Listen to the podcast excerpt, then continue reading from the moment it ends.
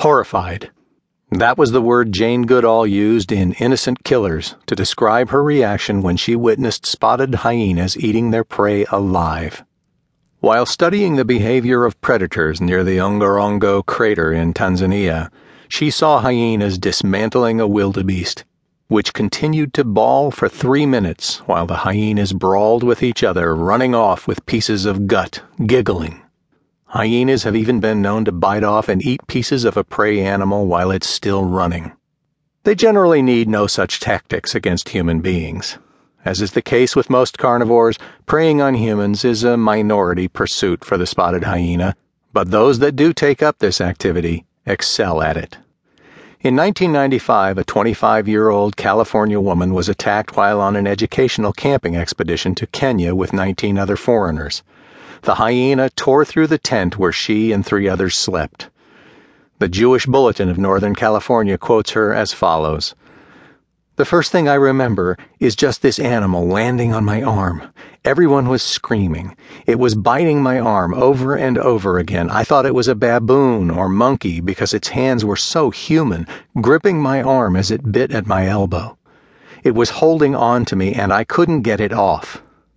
She then heard the hyena biting her face. It is the sound specifically that she remembers, followed by the feel. My whole face just came open. The hyena dragged her out of the tent. Its ambition was foiled by a local man who stabbed it through the eye. The hyena did not at first find this discouraging. Oceanic white tip shark. In 1972, professional divers Rod Temple, Robbie McIlvaine, and Bret Gilliam set out to adjust some scientific gear and take photos on a reef near St. Croix. As they worked, a pair of white tips approached them. The divers often swam among sharks and didn't panic at the sight of these, but they did find it unusual to see white tips only a few hundred yards from shore. They knew the species is aggressive, so they kept an eye on them. When it was time to surface, the process had to be slow. The men had dived deep, and they needed to decompress.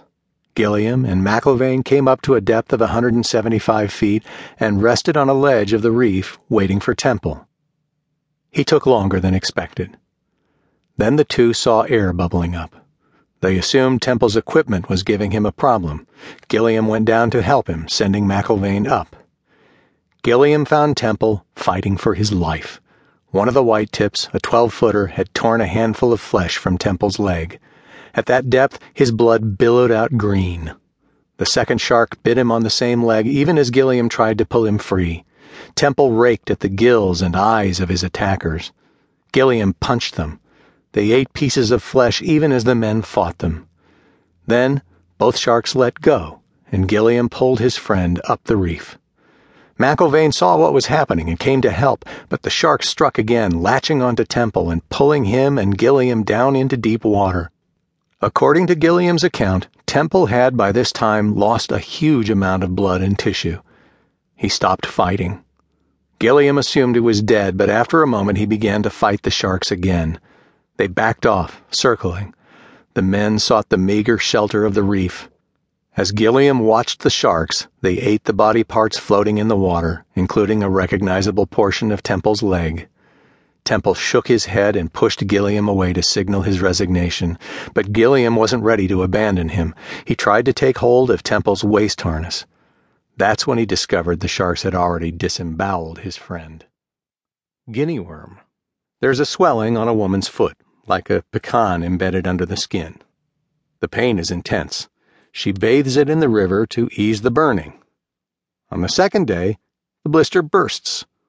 From its ruin, something like a soggy strand of spaghetti protrudes. The next time the woman dips her foot into the water, the strand writhes and whitens the water with a milky fluid. Eggs released. Let's say the woman is lucky enough to have access to a doctor. He gives her drugs for the secondary infection brewing in the remains of the blister. He tapes the worm to a pencil. Every day, he takes two turns on the pencil, wrapping another inch of the worm around it. He dare not pull too fast for fear of tearing the worm apart. If that happens, surgery is the only way to extract the rest of it. An inch or so a day, the worm may be two, three, or even four feet long.